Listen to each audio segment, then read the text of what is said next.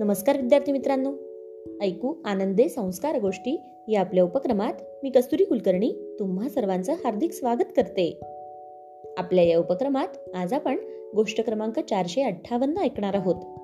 बालमित्रांनो आज चोवीस डिसेंबर. म्हणजेच आपले लाडके साने गुरुजी यांचा जन्मदिन. त्यानिमित्त त्यांनीच लिहिलेली एक गोष्ट आज आपण ऐकणार आहोत. आजच्या गोष्टीचे नाव आहे सदिच्छेचे सामर्थ्य. चला तर मग सुरू करूयात आजची गोष्ट. एक होता राजा. तो फार दुष्ट होता. तो प्रजेला फार छळी. प्रजेला कोणतेही सुख देत नसे. डोक्यावर कर मात्र वाढत होते. प्रजा हवालदिल झाली होती. असा कसा हा राजा? मरत का नाही एकदा? असे त्याची प्रजा म्हणत असे. पुढे काय झाले? राजा एक दिवस आजारी पडला. त्याच्या सर्व शरीराला व्रण झाले. त्या व्रणातून पू येत राही रक्त येई. माशा त्याच्या सभोवती भणभण करीत. गावोगावचे वैद्य आले. हकीम आले. नाना उपाय झाले. परंतु राजाला काही गुण पडेना. त्याच्या अंगावरचे व्रण बरेच होईना. ते व्रण मोठे होऊ लागले. त्यामुळे राजाला अपार वेदना होऊ लागल्या. राजाला वाटे यापेक्षा मरण बरे. तेव्हाच गावाबाहेर एक नवीन साधू आला होता. लहानशी झोपडी बांधून तो राहत होता. तो साधू कोणाच्या अधात न मधात राम नाम घेण्यात रंगलेला असे. राजा गावाबाहेर एक साधू आला आहे. त्याच्याकडे जाऊन पाया पड. तो तुला काहीतरी उपाय सांगेल. एक जुना वृद्ध मंत्री राजाला म्हणाला. राजा म्हणाला न्या मला पालखीतून. पाहूया प्रयत्न करून. मग पालखीतून राजाला त्या साधूकडे नेण्यात आले. साधू रामनामात रंगला होता. महाराज राजा तुमच्याकडे आला आहे. पहा त्याची स्थिती. किती दुर्दशा झाली आहे. तुम्ही तरी काही उपाय सांगा. राजाला चैन पडत नव्हता. त्यामुळे राज्य कारभाराकडे लक्षही लागत नाही. साधू महाराज तुम्ही दया करा. असे त्याचे मंत्री हात जोडून म्हणू लागला. पालखीवरील पडदा दूर करण्यात आला. तेव्हा राजा आतमध्ये विवळत होता. माशा येऊन त्याच्या भोवती भणभण करत होत्या. शिपाई त्या माशांना हाकलत होते. फार त्रास होतो महाराज. फार दुःख आहे मला. तुम्ही तरी मला चांगले आरोग्य द्या. माझ्यासाठी देवाला प्रार्थना करा. देव तुमचं नक्की ऐकेल. राजा त्या साधूला म्हणाला साधूने राजाची दशा पाहिली. तो तिथेच उभा राहिला. आणि म्हणाला राजा तुझ्यासाठी मी देवाची प्रार्थना करीन. परंतु तू सुद्धा मी सांगेल तसेच केले पाहिजे. औषध घेतले पाहिजे. पथ्य पाणी सांभाळले पाहिजे. कोणते औषध घेऊ? तुम्ही जो उपाय सांगाल तो मी करीन. तुम्ही सांगाल त्याप्रमाणे मी वागेन. राजा लगेच म्हणाला तेव्हा साधू म्हणाला राजा तुझ्या सर्व अधिकाऱ्यांना प्रजेशी नीट वागण्याची आज्ञा दे. प्रजेवर कितीतरी नवीन नवीन कर बसवण्यात आले आहेत. ते सारे कमी कर. शेतसारा फार वाढला आहे. तोही माफ कर. रस्ते नीट बांध. दवाखाने ठाई ठाई घाल. उद्योगधंद्यांच्या शाळा काढ. त्याने बेकारी कमी होऊन लोक सुखी होतील. ठिकठिकाणी पाटबंधाऱ्यांची कामे सुरू कर. कालवे वाढव. तसेच लाच लुचपतीस आळा घाल. जंगलातील गवत वाळलेले फाटे लोकांना मोफत नेऊ दे. अरे प्रजा सारी दुःखी आहे. ती दुःखी असताना तुला कोठून सुख मिळणार? सारी प्रजा तुझ्या नावाने खडे फोडीत आहे. मी जेथे जातो तेथे हाय हायच ऐकू येते. रोग वाढले दारिद्र्य वाढले मरणाचा सुकाळ झाला. असा कसा राजा? हा असा कसा राजा? असेच सारे लोक तुझ्याबद्दल बोलतात.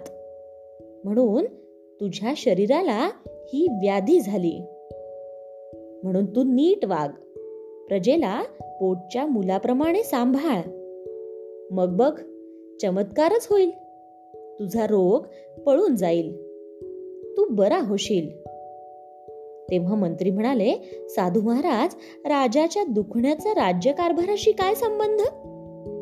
राज्यकारभार कसा चालवावा ते सांगायला आहेत मंत्री. तुम्ही एखादे औषधच सांगा. झाडाचा पाला एखादी मुळी नाहीतर अंगारा असे काहीतरी द्या. राजाच्या दुखण्याची थट्टा करू नका. तेव्हा साधू म्हणाला मला उपाय माहीत आहे तो मी सांगितला. दुसरे उपाय मला माहीत नाहीत. जडीबुटी माझ्याकडे नाही. राजाच्या दुखण्याची मी थट्टा देखील करीत नाही. मी खरे ते सांगितले. दुसऱ्याच्या दुःखाची थट्टा करणारा साधू कसा असेल? मी तसा असेन तर माझी प्रार्थना देव तरी कसा ऐकेल? तेव्हा राजा म्हणाला प्रधानजी साधू म्हणतो तसे करून पाहूयात. इतके सारे उपाय झाले. हकीम झाले वैद्य झाले मांत्रिक झाले तांत्रिकही झाले. आता साधू म्हणतो तसे वागूयात. चला मग साधूला प्रणाम करून ते सारे परत गेले. राजाने नवीन हुकूम दिले. अधिकारी नीट वागू लागले. डोई कमी झाले. शेतसारा प्रमाणात आला. रस्ते झाले कालवे झाले धरणं बांधली गेली. उद्योगधंद्यांच्या शाळाही झाल्या. लोकांना आज आजारीपणात औषध पाणी मिळू लागले. जस जसा राज्यकारभार सुधारू लागला तस तसा राजाचा रोगही बरा होऊ लागला. प्रजा राजाला आता दुआ देऊ लागली. किती उदार राजा आहे. आपल्या राजाचे आपल्यावर किती प्रेम आहे असे लोक म्हणू लागले. आपला राजा चिरायू होवो सुखी होवो त्याला उदंड आयुष्य लाभो असे सारे म्हणू लागले. आणि काय आश्चर्य मित्रांनो? हळूहळू राजा निरोगी झाला. त्याच्या शरीरावरचे व्रण निघून गेले. तो आता अधिकच सुंदर आणि तेजस्वी दिसू लागला. त्याचे मनही सुंदर झाले. त्याची बुद्धी निर्मळ झाली. एके दिवशी राजा प्रधानाला म्हणाला त्या साधूने सांगितले तसे झाले. त्यांचेच हे उपकार. त्यांना वाजत गाजत येथे आणूयात. त्यांचा सत्कार करूयात. त्यानुसार सारे शहर शृंगारले गेले. ठिकठिकाणी कमानी तोरणे उभारण्यात आली. रस्त्यात चंदनाचा सडा घालण्यात आला. घोडेस्वार हत्ती वाजंत्री सारा थाट सजला. राजा साधूकडे गेला. त्याने आग्रह करून साधू महाराजांना पालखीत बसवले. स्वतः राजा पायी चालत निघाला. तो साधूवर चौऱ्या वारीत होता. मिरवणूक सुरू झाली. हजारो लोक जमले होते. साधूचा जय जयकार होत होता.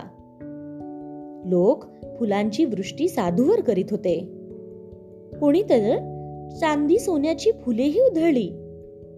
मिरवणूक संपली आणि महाआसनावर साधू महाराज बसले. राजाने त्यांची पूजा केली. नंतर साष्टांग प्रणाम करून राजा म्हणाला हजारो लोक जमले आहेत. दोन उपदेशाचे शब्द सांगा महाराज. तेव्हा साधू महाराज उभे राहिले. टाळ्यांचा कडकडाट झाला. नंतर सारे शांत झाले. साधू म्हणाला मी काय सांगू? मी एकच गोष्ट सांगतो. दुसऱ्याला कधी दुःख देऊ नका. दुसरा तुमचे भले चिंतील अशा रीतीने वागा. सर्वांना तुम्ही हवेसे वाटाल असे वागा. गोष्ट इथे संपली. कशी वाटली गोष्ट मित्रांनो? आवडली ना? मग या गोष्टीवरून आपल्याला एक बोध होतो बघा.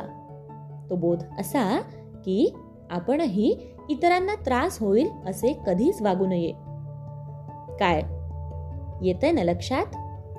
चला तर मग. उद्या पुन्हा भेटूयात अशाच एका छानशा गोष्टीसोबत. आपल्याच लाडक्या उपक्रमात ज्याचं नाव आहे ऐकू आनंदे संस्कार गोष्टी. तोपर्यंत नमस्कार!